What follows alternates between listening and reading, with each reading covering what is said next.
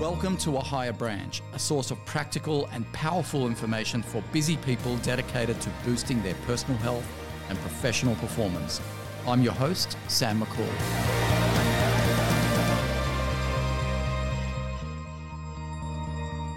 Hello and welcome to this week's episode of A Higher Branch, where we continue our podcast series on the 456 system for living, made up of four rituals, five habits, and six life hacks. Now, systems like this are powerful because they do not rely on motivation. Whether you wake up feeling like crap or down on something, this daily system will keep you on track. What most of us don't realize, and something that I did not realize when I was uh, growing up and building a career and a family and a business, was that everyone on the planet experiences issues, setbacks, and disappointments, rejections, failures. But some of us are just better equipped at managing them. And when I say better equipped, most of us think these people have greater motivation, when in truth, they have life systems to keep them on track.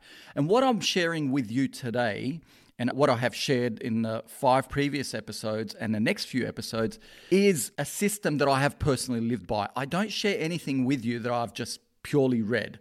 This is my own system. I've developed it. I've lived by it for a very long, long time, and I have coached from it.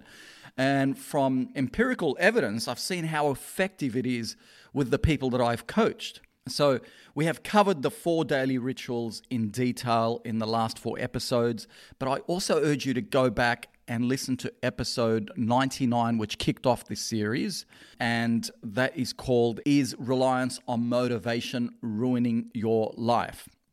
Now, I know that is a lot of listening, but do you remember how many hours and effort you put at school learning Shakespeare or trigonometry or at university getting your degree? Now, how much more important are you than what you do? Your identity is not defined by what you do, but who you are. So please take the time to learn about yourself. You know, the ancient seers instructed us know thyself. I think it was Aristotle who said that. Why is this important? In my personal experience, my life started improving dramatically when I started to learn about me. So it was that internal adventure you know, most of us thinking as learning things external to ourselves, but in the last podcast, I covered how learning is also an, an internal venture. Now, that process of self discovery is where you will discover and unleash your talents and skills. That's how I really discovered mine. I was such a shy, insecure boy and teenager.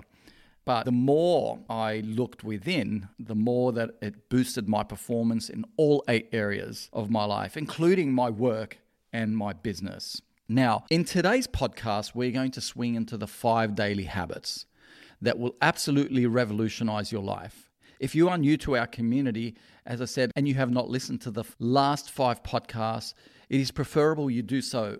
Why? Because it will be difficult for you to instill these new habits without the four daily rituals as your foundation. We talked about uh, ritual number one was movement, which gets you out of your head and into your body where the state of pure consciousness lives.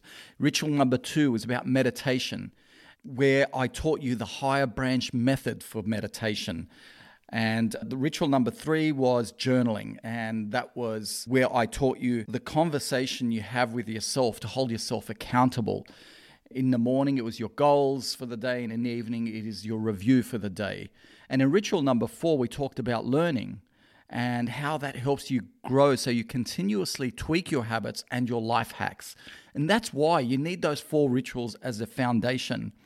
And look, the rituals of movement, meditation, and journaling is not what you think that you have heard generically out there on Google or whatever you've read in the past. This is our own particular method for practicing movement, meditation, and journaling. And it's done in the first hour and the last hour of the day. And it absolutely sets the foundation for these five habits that I'm going to kick off with you today, starting with the first habit. Okay, so why are habits so powerful? We live in an era of self actualization where everybody has dreams, but so few work on their goals. The difference? Now, dreams live in the heart. That's what ignites your passion and gets you excited and enthusiastic. How many of us have felt that way, but then didn't actually do anything about it. So we get pumped up on motivation, on the excitement, but nothing happens. We don't follow through. Goals, on the other hand, live in the mind. Goals are what you need to work on to achieve your dreams. Some people describe dreams as end goals, but it's really dreams that rest in your heart. It's what really gets your emotions up to the surface, brings passion up to the surface. So, for example, a dream may be to finish a degree, but the daily goals are the lectures you need to attend, the texts you have to read, the assignments you need to complete, and the exams you need to pass. Another dream may be in the tree of love, maybe to have a loving, intimate relationship. But the daily goals are the dates you need to schedule, the hours you need to listen, you know, the, the support you need to give, the tolerance you need to show in times of stress and conflict. Another example of a dream may be to have a fit and sculpted body, but the daily goal is to show up to the gym or park or oval, you know, the waking early or staying up late to train, the shopping, preparing, and eating an athletic engineered diet. Now, I outline these examples because people confuse goals with dreams. And why is it important for you to know the difference? Because goals are the tough stuff you need to do daily. Everybody gets pumped up on the dream, but then loses motivation on the day to day goals they need to achieve. So they give up, right? Enter habits. Habits are much more powerful than motivation. Habits are what drives the performance of your goals.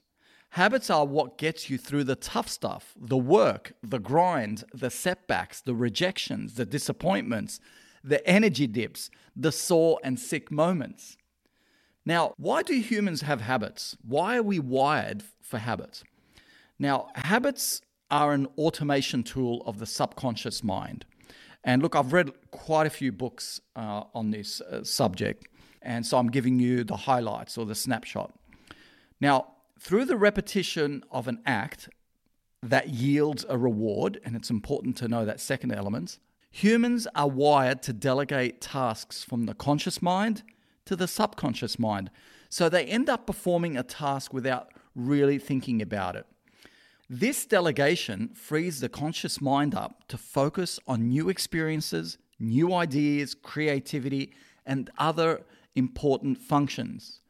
Now, you don't want to use the conscious mind to tie your shoelaces or brush your teeth, right? It's a waste of attention bandwidth. But what if we can use habits to also automate actions that are tough but good for us? Really good for us. So, in this next series of five episodes, I'm going to outline the five habits that will help you power through the toughest of times. They will get you to show up every time, rain, hail, or shine. Now, before I reveal the first important habit, you must be wondering how do you create a new habit? How do you cultivate a new habit? Simple, through repetition and reward. Remember those two R's. So, neuroscientists tell us that it takes two lunar cycles to cultivate a new habit. In other words, two months. So, that's roughly 60 odd days. So, at first, it is tough but as you repeat an action, it gets easier and easier. You need to persist and have willpower at first. But to make it easier, the habits I will be sharing with you will yield a strong emotional reward. The second R. And this is the critical element that makes you more inclined to repeat that habit until you cross what scientists call the line of automaticity. This is the point where this new task goes from the conscious mind to the subconscious. From there, the task and life gets easier, not because you do not experience issues and challenges, but because you will be wired to show up no matter what. Okay, so the first habit I'm going to take you through is the habit of smiling. Smile on waking and smile all day. Smile as soon as you open your eyes to greet a new day. Behind this simple little poem is some very powerful science. So please don't dismiss this habit as too simple. Please stay with me as I demonstrate why this first daily habit is so important. Did you know that people who walk around with a ready smile are more attractive and charismatic? have more confidence, are more trusted by customers, by friends, by potential life partners. are less likely to have arguments and conflicts, are more persuasive and influential. They make better leaders, have happier children and families, are more productive at work, are much less likely to suffer from seriousness, anxiety, and depression, have lower blood pressure, and lastly, they live longer. Smiling even boosts your immune system. If you have a look at the research by Dr. Murray Grossan, G R O S S A N, who's a scientist of psychoneuroimmunology, where he talks about how the brain is connected to the immune system. The science of how our physiology, in other words, the simple act of smiling, impacts our thoughts and feelings has been established by many researchers, notably by Harvard professor Amy Cuddy. And there is countless research specifically on the benefits of smiling, even forced smiling. But the most interesting is recent research by the University of Cardiff that showed even people who could not frown because of Botox injections were happier on average than those who could frown. So, yes, even forced smiling. Why is smiling on waking important? because this is the habit I want you to cultivate as soon as you kick off the day and then throughout the day. The simple act of smiling on waking will set the tone for the next 16 waking hours. Science tells us that the first few seconds after we wake and the feeling we wake with stays with us all day. Super powerful. Now, you would have heard me in previous podcasts talking about this life system, you know, the four rituals, five habits, and six life hacks. But I've also shared with you the segues in between. And one of those segues in the morning, especially, I go out and I ground myself with bare feet on the grass. I look to the sun. Sometimes I'll do some yoga poses to greet the sun. But the other most powerful thing that I do, first of all, before I kick off any rituals, is this habit of waking up with a smile. Now, how can you reward this habit so it gets repeated? Now, I said that what gets rewarded gets repeated, and then it becomes a habit. Now, the benefits of smiling I listed above will be reward enough. But to make it even easier, here are some very powerful tips. Number one, watch or listen to comedy before you go to bed, preferably before the last hour. And I'm going to talk to you a little bit more about that uh, a little later. Number two, hang out with people that are fun or funny. There is a ton of research on the law of attraction and human mimicking behavior. There is a ton more showing that the majority of men and women prefer to marry or live with a partner who has a greater sense of humor. Period. Number three is do more fun things in your day. And this is where I'm going to just go off on a little tangent with you and talk about why it is so important to have fun in your life. Because what comes first, having fun or smiling? It's the chicken and the egg, right? And yes, you can cultivate the habit of smiling, but this is another way of rewarding that behavior so it becomes a habit. We are all in the business of selling ourselves whether at work, with friendships, in relationships, with your family. That is the reality. People connect with you first, and if they like you, they will use every justification to do business with you or to hang out with you. Now, the question is does having fun make you successful? As I said earlier, research shows that smiling more does, and having fun helps you to smile more. So, my thesis is this the more fun you have in your life, the more smiling you will do, and the more attractive and successful you'll become. We all know those people that like to have fun in life. They smile more, they have more energy, and they magically attract good things and good people to them. People are naturally attracted to the smiling, most enthusiastic person in the room. Be that person, and you will attract more people into your life more customers, more clients, more friends, more family members. It's that simple. Without fun, even at work, I, I noticed that without fun, a KPI is met, a box is ticked, and another dull day goes by without empathy and connection with the customer. With fun, Everyone is excited to be at work. Emails are written with smiley faces, phone calls are filled with laughter. And I know in my work, transactions are completed with purpose. Yes, fun is important, not just at home and not just for you to help you develop this daily ritual of smiling, but it's imperative in business. I honestly attribute a lot of our success in business not just to our automation and to obviously our great culture, but it's our ability to have fun. I think it was the CEO of Southwest Airlines many years ago, and I learnt this uh, in a chapter that I read. I forget the name of the book. He said, Rarely do people do great things at work if they are not having fun doing it. So, why isn't everyone having fun? Why are we going through this epidemic of seriousness. Now, most people have lost the ability to have fun, or worse still, have the wrong idea about what fun is. Now, I want to clarify what fun is not. Fun is not getting drunk on a Friday night. Fun is not surfing TV or the internet or scrolling social media. Fun is not attracting likes on social media. Fun is not in the next new car or pair of shoes you buy. Fun is not found in walking around a shopping center. So, as adults, why have most of us lost the ability to have fun? As children, having fun came naturally and easily. Making friends and being funny is a joy for children.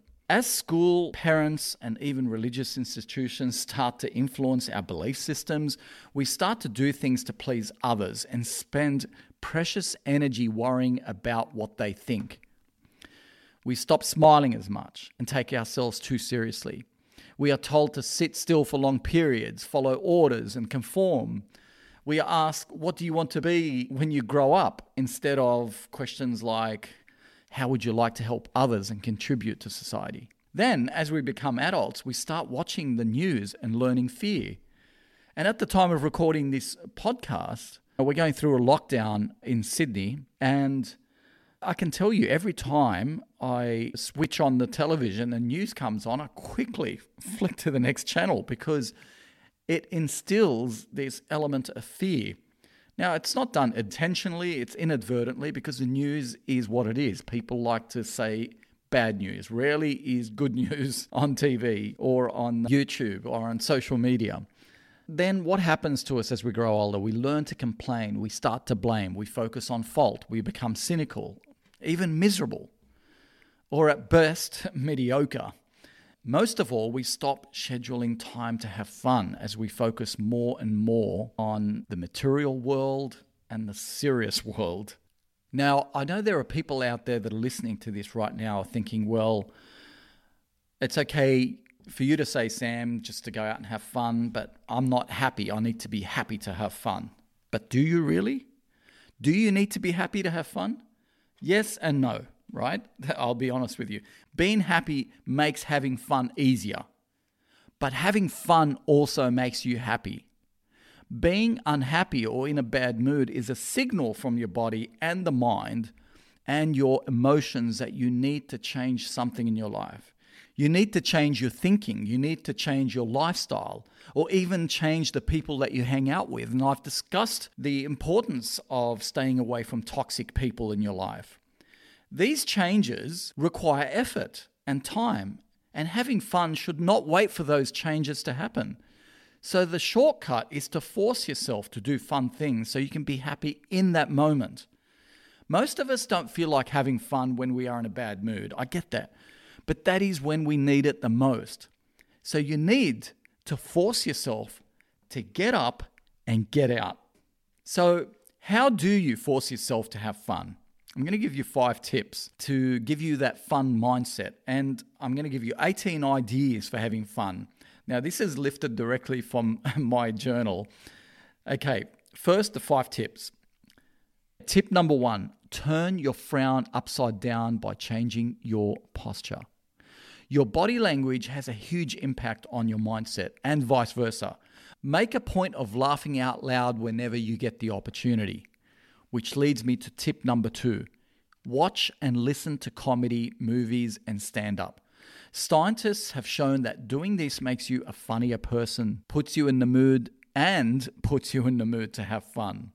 It also makes you more intelligent, which is an added bonus. That's right. You know, comedians are the most intelligent people on the planet, and listening to comedians also boosts your IQ, and that is also supported by research. Now, I personally watch a short comedy skit every night as part of my nightly routine.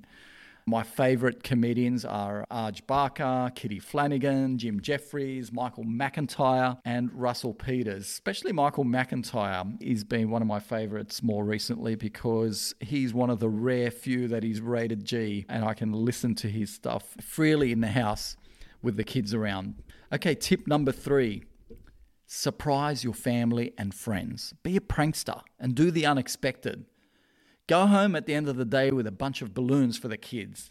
Print your favorite funny family photos and stick them in unusual places. My daughter Amelia taught me this when she was 13. She transposed her mum's face on an image of the Mona Lisa and stuck it on the inside of the pantry cupboard, the wardrobe. so wherever my wife would regularly open certain doors, she found that photo. And you should have heard the cackles every time a door opened. Now, this went on for days. It's just an example of how you can do the unexpected. Work on surprising your family and friends. Simple. Number four, surprise your customers and staff. Now, I've coached a few salespeople on how to have fun with customers on the phone and in person, and it works. It builds instant rapport. Turn up to an appointment with a box of chocolates or a funny book or movie tickets. Be thoughtful. I mean, your choice depends on what information that customer gave you over the phone before you made the appointment. Make sure you make the customers feel like it's obligation free as well. It's all in the delivery. At MSA, we constantly surprise our team with fun and unexpected things. I remember one day we filled the breakout room with delicious treats in a Willy Wonka style theme, and we had Adriano Zumbo Uh, deliver all these amazing treats. The vibe in the office was electric. There was smiles everywhere and selfies being taken because we are all big kids in a candy store waiting to come out. Doesn't matter what our age is. Okay, my fifth tip is use fun emojis and be funny with your emails and texts. This does not make you unprofessional as long as this fun approach is coupled with displays of competence. Fun communications just makes you more human and interesting, and people will be genuinely intrigued to meet you in person. It will at least get them to read your email. We live in the YouTube generation where people don't like to read anymore. You know, with one client I coached, we simply made her voicemail message more fun and customer referrals increased significantly because people were sharing that voicemail. She became known as the fun mortgage broker who knew her stuff. With another client, we changed his email auto response and the rapport with customers increased significantly. He started getting more appointments. Okay, now I mentioned these five tips, but I also, as promised, said I would go through the 18 things that I do to have fun. Now, these are personal to me, and these have gone on for many years. Okay, and some of them you're going to listen to and think, huh, we can't do that now. We're in lockdown. But you know, this is over the last few years uh, that I recently I went back through my journal and I extracted them all out. And I thought, you know what? What are the things that I do that I have fun that I can share with our listeners? And look, some of these things females may not relate to, but I hope it gives you an idea anyway. So number one, I organize a card night with whiskey, cigars, or whatever makes me happy, right? But do what makes you happy. Ultimately comes down to socializing. Number two, go on a country drive on weekends and take a cavalcade of cars. Go with a whole group of friends. Number three, and this is something that my daughter used to love when uh, she was younger, and that is pretend you are a tourist and put on an accent for the day. Now, we used to go shopping and do that. Number four, go to the farmer's market, or better still, go fruit picking at a farm. That is fun. I guarantee it. You will have fun. Number five, invite your neighbors over, and especially the weird ones, because they're the ones you'll have fun with the most and the ones that will surprise you. Number six, host a movie night with popcorn and ice cream. Number seven, share your bucket list with friends and talk about what each means to you and ask them to share their bucket list. Number eight, go through your old photos and relive the stories. This does not make you live in the past, rather, it inspires future adventures. Number nine, go on a bike ride. The wind in your hair will guarantee make you smile. Number 10, go bowling, or better still, play lawn bowls. and for those of you who have not played lawn bowls, it is really, really fun. Number 11, take turns cooking, especially with friends. Boys cooking for the girls always ends up in a lot of fun and laughter. Number 12, go to the park and on the swing set with your kids. Number 13, play board games or charades. Number 14, tell or read your kids stories at bedtime. Now, I prefer to tell kids stories at bedtime. Use your creativity, your imagination unlearn that seriousness and tap into their mindset. A child will take you down this beautiful path where you will reconnect with that youthful side of you. And telling stories is much better than reading stories. Number 15, play backyard cricket or touch footy. Number 16, attend a seminar with your friends or colleagues. Yes, learning should be fun. Number 17, organize a surprise party for a friend or a family member. Number 18, which is our favorite in our household, and that is go dancing. Now, we are in lockdown at the moment, does not mean that you can't crank up the music in your living room, close the shutters so your neighbors can't see you, and just dance. Okay, do you notice how all of the above 18 things that I just listed that I personally do to have fun don't require much, if any, money? Did you also notice that all of the above is best enjoyed with your family and your friends? Life is boring without people. We need people, we need to socialize. And yes, we are in lockdown at the moment in Sydney, and yes, you can complain about the inability to socialize, but you know, have dinner date with friends over Zoom. And it's a compromise, yes, but it is still something. Can you imagine the 1919, whenever it was when we had the Spanish flu? People were locked up for weeks and days. They were afraid to leave their homes. They didn't have any of our technology. They didn't have Netflix. They didn't have FaceTime, right? Now, I want to finish on this thought because I know there are people out there that will say, Sam, I'm not comfortable smiling. I'm telling you to cultivate this habit in the first few seconds, as soon as your eyes wake in the morning, smile, okay? And then smile throughout the day. But I know some of you will say, okay, I can smile when I wake up, but throughout the day, how do I smile without appearing creepy? You know that creepy smile I'm talking about? You know, that Mr. Bean does? now, it comes down to, you know, what is appropriate. It comes down to time and place. There is a time to be serious and a time for humor. There is a difference between childlike and childish. There is a difference between wit and just plain inappropriate conduct. And just like any other habit you create, the more you practice smiling, the more natural it will start to feel. And then you will find yourself smiling out of pure joy. It's not about faking it until you make it, it is about faking it until you start to become it. Okay, so that concludes this week's episode of A Higher Branch on our series of the four daily rituals, and we are now kicking it off with the five powerful daily habits. I hope that this first daily habit has given you something to think about, Trust me when I say it is powerful, and especially once you compound it with the four other powerful daily habits that I'm going to share with you.